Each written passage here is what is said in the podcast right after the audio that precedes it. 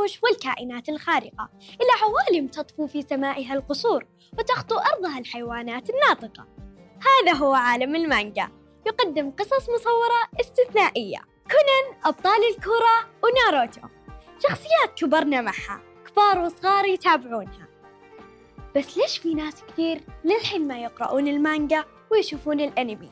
على فكرة المانجا هنا مو نفسها اللي بمحل الخضار.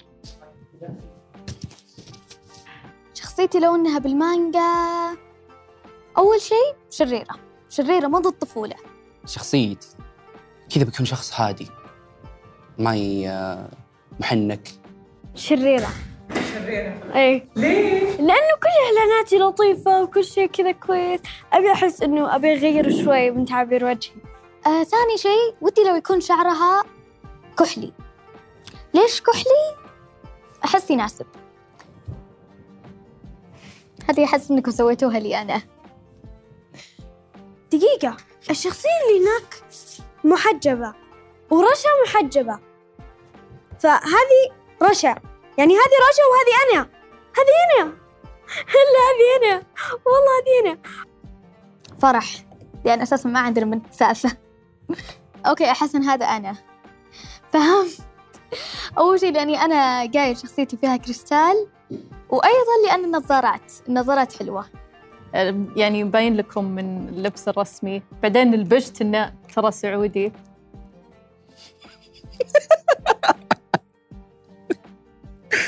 من ذا اللي ألف الدنيا ذي، هذا أنا مية في المية. هذه محبوبة، هذه محبوبة، هذه أنا، هذه محبوبة، هذه أنا. هذا يعني بيصير عاصم، عاصم رشا فرح أنا. ممكن آه نبدأ؟ كونيتشوا ميناسان وتشتاتشوا يا شودس يورشكو ونيغايشيماس. معكم إبراهيم العامر وماجد العامر، واليوم عندنا بودكاست طاولة، جايين ونشوف الشخصيات هذه اللي قدامنا مرسومة وهي اللي مقدمين بودكاست. للأمانة بنبدأ اليوم مع فرح، عندها شخصيتين، واحدة طيبة مرة كيوت والثانية شريرة. شريرة. أنا أميل للطيبة أكثر، لأني ما أشوفها شريرة، أشوف هذه ملاك. من أنا قلت هذه ملاك وأنا شاكة في الموضوع، لكن يعني كل أنتوا تشوفونها طيبة ولا؟ أكيد فرح أنا لطيفة جدا، بس كلمة إن تشوف إن هذه ملاك هذه مشكلة بالنسبة كذا. هي طيبة لكن عندها ناب الشر. أما بالنسبة لسعود صراحة يصلح كشخصية من بلاك لافر، وبالذات أستا. أستا من بلاك لافر، الشخص اللي يطمح إنه يكون الأقوى والأفضل بس بدون شر. ما أدري ليش هو يقولنا في شر في داخل. شنو قدراتك بالضبط؟ هو يقدر يطير ويعرف يعني كتابه السحر اللي معه، سحر. سحر. وأيضا عنده كريستال يقدر يرميه على أحد ويقتله دون ما يصير شيء. هذا الشيء الوحيد اللي ما يسويه أستا. بس عاصم في الجهة المقابلة أبد. الصورة والرسم تقول إنه من الشخص اللي ينجز العمل على أكمل وجه، لكن نقول هذا الشيء مزعج. كنا ليفاي ليفاي ليفاي ما تكون تاجر من دوكساي كذا. الرسم لا تمثلني يا جماعة خير. هذا اللي وصل لي الرسم، الرسام. أنا ما أعرف عصام صراحة كشخصية، لكن اللي وصل لي الرسام المشاعر المشاعر وصل لي هذا الشيء. أما عندنا رشا الأمانة بلاك أنجل، الملاك الأسود. صراحة يعني اسم على مسمى، يعني مو شرط الملاك الأسود يكون شيء شيطاني أو شرير، لا تحس إنه مرة لطيف مرة كثير. ممكن اللون الأسود يكون أبيض. صحيح. ممكن يكون الاندبندنس أو القوة. ممكن برضه يمثل القوة والتفرد. يا أهلا وسهلا وحياكم الله ونورتونا، وشكرا على المقدمة الرهيبة حبيبي. الله يسعدك. حسيت إني معكم في البرنامج. الله يسعدك. يا أهلا وسهلا. آه صراحة بدنا نبدأ أولا بسؤال مهم، بالذات إنه في حلقة المانجا اليوم، اللي هو إيش اللي بدأ أول، المانجا ولا الأنمي؟ لا فعليا اللي بدأت المانجا. المانجا بدأت، وثم فيما بعد تحولت الصور هذه المصورة، القصص المصورة، إلى أنمي. وكثير من الأنميات جات وأبدعت فعلا وخرجت. عندك كثير من الأنميات المشهورة اللي تعرفونها في الأصل، وان بيس، بليتش، ناروتو، هجوم العمالقة، سلام دانك، كلها في الأصل كانت قصص مصورة مانجا وتحولت الآن إلى أنمي. لكن في بعض الأعمال البسيطة جدا تكون تتحول تكون أنمي، فيما بعد تكون مانجا ترى، بس قليلة جدا أو جداً. تكون بس أنمي أورجينال أو بس أنمي فقط، ليس أنمي. آه طيب، ممكن أعرف إذا إيش هي المانجا وإيش تفرق عن الأنمي؟ المانجا بكل بساطة هي القصص المصورة، آه أنت تقراها، شيء يقرأ، شيء أنت تستمتع فيه بالقراءة. أما الأنمي آه يعني شوف، دائما المانجا شيء أنت لازم يكون عندك خيال عشان تقدر تستمتع فيه. تتابع تقرا وتتخيل اوه هذا الشيء سوى كذا، هذا الشخصيه انقزت الحين وضربت، اوه شوف المؤثر حق الشخصيه هذا، تحاول تتخيل تتخيل اللي قاعد يصير، صرخته، مشاعره، كل هذه الشغلات لازم تتخيلها انت في المانجا. الانمي يطلع لك المشاعر هذه كلها، لأنه يصير يحركون الشخصيات اللي موجودة في المانجا، يجيبون لها مؤدي أصوات، يحطون لها ساوند تراك، أغاني كذا تشدك وتحمسك، فهذا الفرق بكل بساطة. مؤدي الأصوات يبدعون بشكل مو طبيعي في العمل.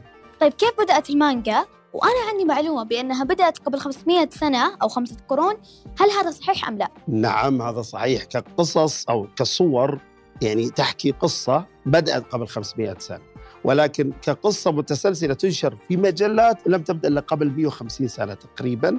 آه كأول مجلة نشرت في اليابان مصورة، قصص مصورة، فيما بعد طبعاً آه يعني صارت تنشر بشكل أسبوعي، بعدها بشكل شهري، وأيضاً يعني صار فيها تصنيفات عمرية كثيرة، والأحلى فيها أنها غطت جميع الجوانب، تاريخية، رياضية، آه، تبي آه، حروب، قتالات، كل شيء كل شيء غطتها. يعني المانجات، قصص المانجا فعلا غطت أغلب الجوانب اللي موجودة في العالم.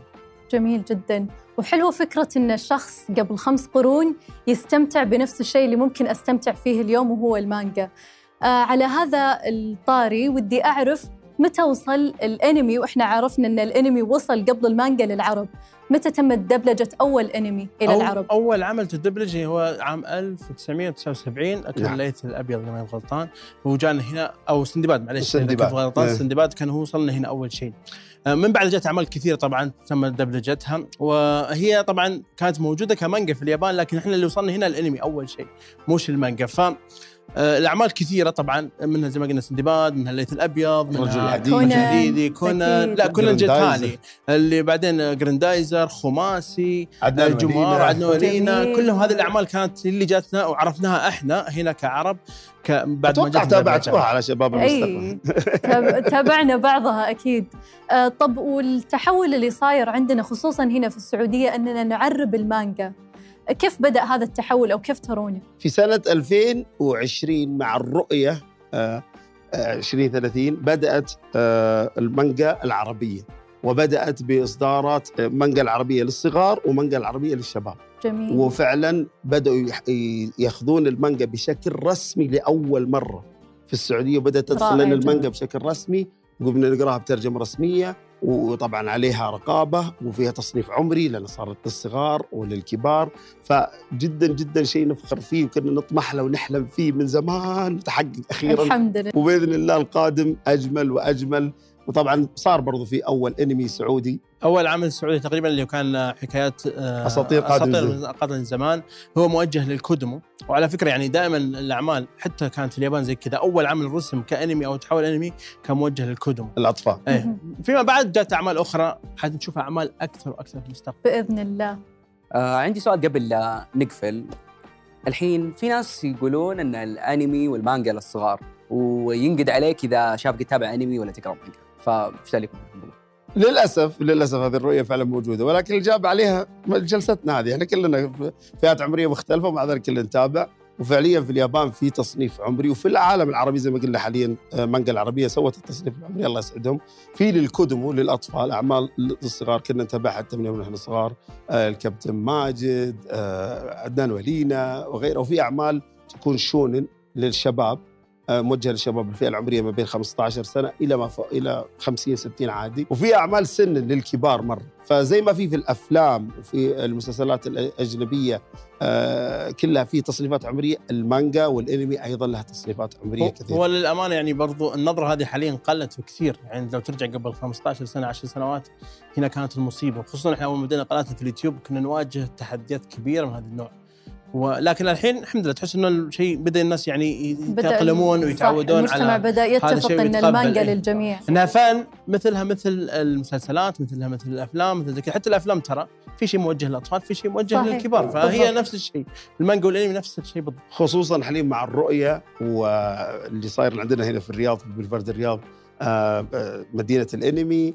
اللي تشبه تماما أكيبارا في اليابان، شيء مرة مرة جميل. يعني احنا كنا في اليابان وشفنا أكيبارا أه. ترى والله يعني أنا عشت نفس الشعور هنا في انمي تاون. ما شاء الله، يا حظنا. نعم نعم، على الرؤية هذه. يعطيكم العافية وشكرا جزيلا لوجودكم، وصراحة حسيت أن في البرنامج حق اي اي شو. يعطيكم العافية، آه نورتونا، وشكرا جزيلا على الجلسة. آه نلتقي الآن للميدان في تجربة حول المانجا. شركة مانجا للإنتاج هي أحد الشركات التابعة لمؤسسة سمو الأمير محمد بن سلمان مسك، وتختص في صناعة المحتوى الإبداعي من خلال إنتاج الرسوم المتحركة وألعاب الفيديو والقصص المصورة ذات الرسالة الهادفة والجودة الاحترافية، واللي تستهدف مختلف شرائح المجتمع محلياً وعالمياً لإلهام أبطال المستقبل. والحين حنا وصلنا للميدان وراح نشوف مانجا الإنتاج، ورحبت فينا الآن عم شوكاتي من بسة. أهلا وسهلا. أهلا.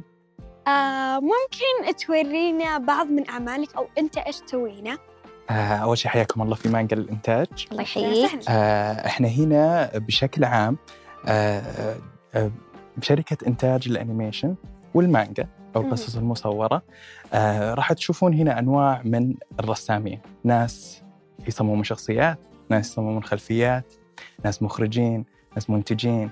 آه واللي ميزنا هنا الحمد لله إنه آه أغلب الشغل سعودي، وشغلنا الحمد لله يعتمد على ثقافتنا. شرفني فيك مرة. شرف لي أكثر. شرف لي.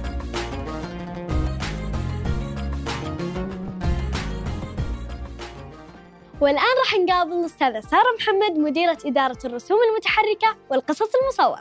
أهلا وسهلا أستاذة سارة. هلا والله، كيف حالكم؟ الحمد لله تمام. مرحبا فيك. أهلا وسهلا. اليوم عندنا مجموعة أسئلة رح نس... رح نسألك أنا فرح. أول سؤال هو وين ودكم توصلون بهالمشروع، مشروع المانجا؟ حلو. طبعا حنا في صغرنا يمكن تابعنا أعمال المانجا والأنيميشن اليابانية اللي كنا نشوفها مدبلجة ومترجمة، كونان، ناروتو، أبطال الكره. إكزاكت، هذه كنا نتابعها وإحنا صغار، لكن يعني قضينا فترة طويلة وحنا نستهلك المحتوى ونتابع. الآن الحمد لله يعني صار في عندنا فرصة مع الرؤية والدعم في المجالات الثقافية والإبداعية إن حنا ننتج، نطلع المحتوى السعودي، قصصنا، تاريخنا، ثقافتنا، نشاركها مع العالم عبر الأنيميشن والمانجا، ونتفوق على الأعمال العالمية حتى، وإن شاء الله يكون عندنا حتى صناعة موجودة في السعودية بأعلى جودة ممكنة. سمعت عن مشروع من مشاريعكم العوجة، واللي أنا عارف إن العوجة يعني شيء قديم أو عن تراث أو هذا، فوشو هذا المشروع؟ عارفين أكثر عنه؟ صحيح، مثل ما ذكرت مشروع العوجة هو مشروع عن تاريخ الدولة السعودية، فهو مشروع يحكي قصة تاريخ الدولة السعودية من بدايتها. طبعاً المشروع هذا يعني هو أول مشروع يصور تاريخ الدولة السعودية بشكل مرسوم، يعني إحنا تعودنا عليه موجود في المناهج، موجود في كتب التاريخ، لكن إحنا أخذناه من شكل المكتوب إلى شكل المصور. يمكن شفتوا رسمة الإمام محمد بن سعود اللي كانت موجودة في يوم التأسيس، هذه تم رسمها من قبل فريق مانجا بالتعاون مع الخبراء في دارة الملك عبد العزيز. نتصور كيف كان فعلاً شكله حسب الأوصاف التاريخية الدقيقة، عشان يعني عندنا تاريخ جداً جميل فودنا نشاركه مع العالم عبر المانجا. طب أنا عندي سؤال الحين، أنا لو كنت مثلاً أبي أتوظف هنا، وش التدريبات اللي تعطونا إياها؟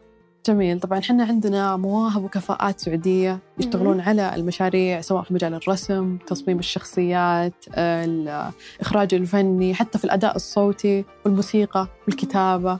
فعندنا دورات تدريبية، لحد الآن دربنا أكثر من خمسمية طالب وطالبة في اليابان، في أمريكا، في ماليزيا، وفي بريطانيا، طبعاً في مجالات المانجا والأنيميشن وتطوير الألعاب حتى. يعني مرة تعطينهم رحلة لليابان عشان يستكشفون. أيه، يشتغلون مع الخبراء في المجال ويتدربون يعني تحت نظر الخبراء، ويتعلمون فعلاً الصناعة هذه من مكانها يعني، فويجون للسعودية ويعلمون كمان غيرهم.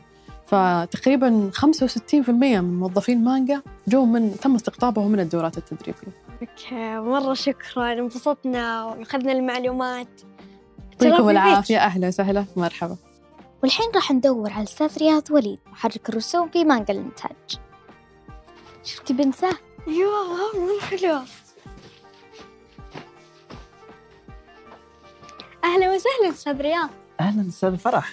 أمم حنا سمعنا إنك قبل ما تيجي لك قصة، فممكن تعلمنا قصتك أو تورينا إيش كنت مسوي بالأنيميشن؟ أوكي. هو أنا أول ما بدأت أتعلم أنيميشن كنت في أول متوسط. بدأت أهتم بالأنيميشن، شفت كيف إنه الشخصيات ممكن مجرد رسمات بس كيف توصل مشاعر وزي كذا. فبعدها بدأت أتعلمها أونلاين من الإنترنت، سواء من كتب، من فيديوهات يوتيوب اللي تشوف فيه أشياء كثير مرة في الأنيميشن. أه حب حب أتعلم لين خرجت من الثانوية، كنت تقريبا جاهز إن أقدر أشتغل. أه فوقتها اشتغلت في أكثر من شركة، بعدين مانجا سووا كورس توي للأنيميشن في اليابان لمدة ثلاثة أشهر، قدمت عليها وقبلت الحمد لله ورحت. فكانت تجربة جميلة لأني تعلمت من الأنمي الياباني كثير، من المخرجين والرسامين القدام اللي هناك. والآن أنا موظف في مانجا وقاعد أسوي أنيميشن ورسوم متحركة. كم كان عمرك يوم وظفوك المانجا؟ كنت تقريبا عمري اثنين وعشرين سنة، ف يعني يعتبر عمر بدري، بس كان يحمس لأنه من بداية بدأت الأنيميشن من عمر صغير. بدأت الأنيميشن. ممكن تعطينا تجربة نرسم؟ أيوة بالجهاز حقكم. لازم تجربون رسم. هذا الرسم نشاسة الرسم مختلفة عن الورق تماماً. مه. بس أوكي ممكن تجرب سعود. اليوم قابلنا رسامين وكتاب كثير، وكمان استكشفنا معلومات كثيرة عن الرسامين والكتاب. انتهت رحلتنا الميدانية لليوم، والآن ننتقل للطاولة.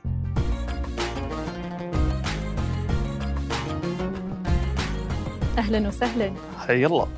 نعود من الميدان إلى طاولتنا لنسأل خبير في مجال المانجا. معنا اليوم مهندس فارس كايد. أهلاً وسهلاً. أهلاً وسهلاً فيك.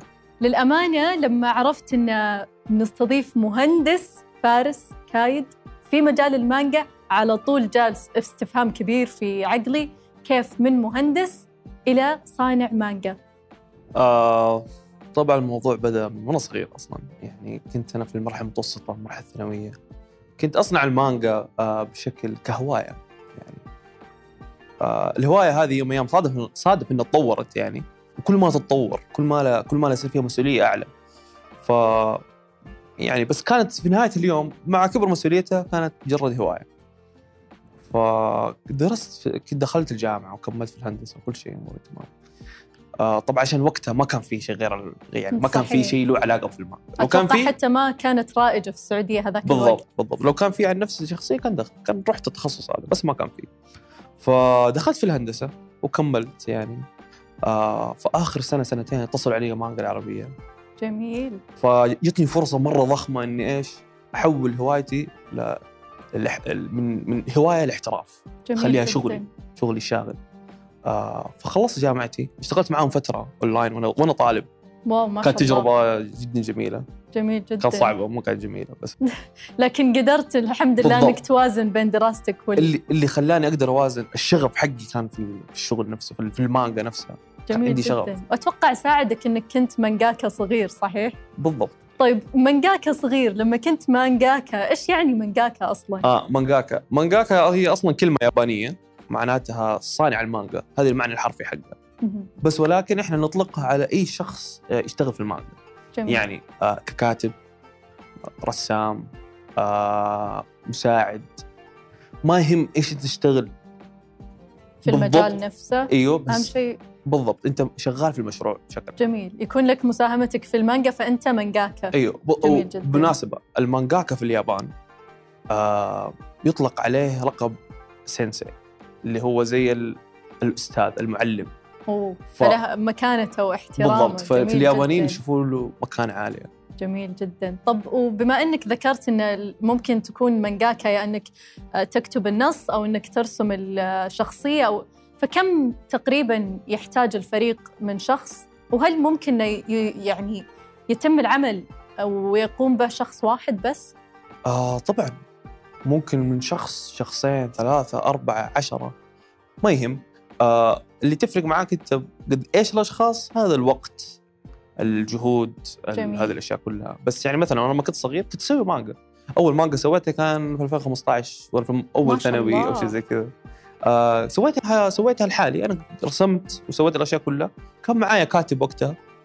بس في كثير أمثلة من ناس كثير أعرفهم. يعني قدرت إنك تصنع عمل مانجا من الألف إلى الياء باستقلال. هذا اللي يميز المانجا بالنسبة لي أنا، إنه المانجا بدل ما تحتاج فريق ضخم يشتغل فيها، ممكن شخص واحد يسوي شغل ناس يسووه فيلم كامل يعني. أه طب ننتقل، يعني بما أن لما تكلمنا عن أن أنت قدرت تصنع عمل مانجا في ألفين وخمسة عشر وكنت تقريباً في مرحلة الثانوية، كيف قدرت تبتكر شخصية جديدة بالرغم من أن المانجا بدأت من يعني عصور قديمة وفيها شخصيات كثير؟ إيش اللي خلى الشخصيات اللي أنت جبتها مبتكرة وجديدة وأصيلة؟ آه كل شخص لما يسوي شخصية سواء في مانجا في فيلم ولا تمثل فكرة معينة، الفكرة هذه آه إحنا نختارها، فأنت عندك حرية اختيار، أفكار البشر ما تخلص، فأنت اختار الفكرة اللي تعجبك وتمثلها. الفكرة تنعكس على شخصية تصرفاته وتنعكس على شكله كمان يعني. ف... فإحنا برضو كأشخاص نحب نختار أفكار تمثلنا. صحيح. يعني كأفراد يعني ممكن فكرة تمثل هذا الشيء فيك، تمثل هذا الشيء فيك، تمثل معاناتك في هذا الشيء، تمثل معاناتك. جميل. فهي ك... يمديك أنك تنقل فكرتك أو قصتك الشخصية وتزيد عليها خيال وتطلع منها مانجا.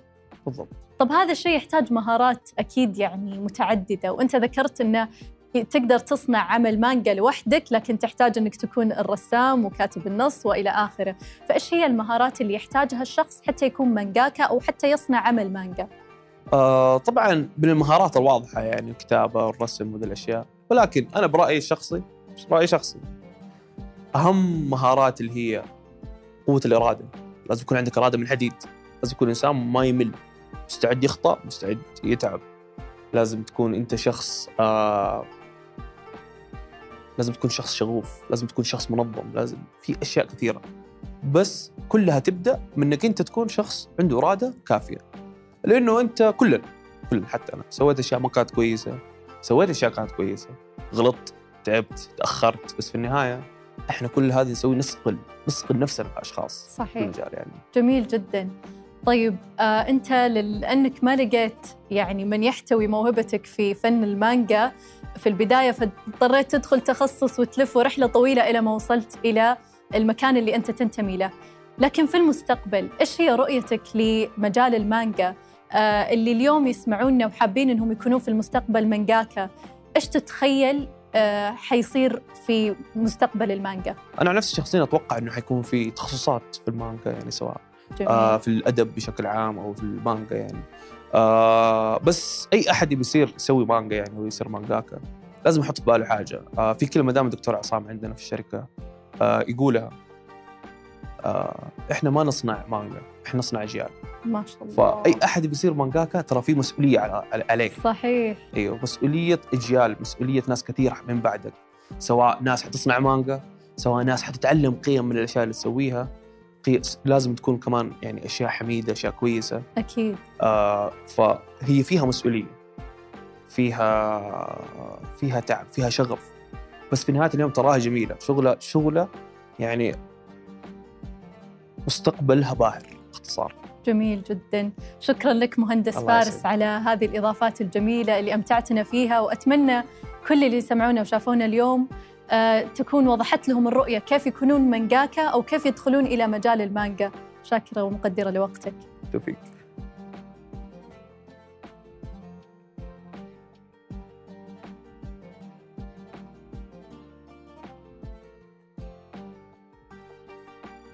كانت هذه حلقتنا اليوم عن فن المانجا وبدايته من القرن الثامن عشر وصولاً إلى اليوم، ومن اللغة اليابانية إلى العربية. استعرضنا رحلة من صور مطبوعة إلى الأنمي، فهل ممكن بيوم من الأيام تكونون أحد فنانين المانجا؟ ليش لا؟ أطلقوا العنان لإبداعاتكم وشاركونا أعمالكم وتعليقاتكم. انتظرونا في حلقتنا الجاية ولا تروحون بعيد، لأن على هذه الطاولة دائماً لكم مكان.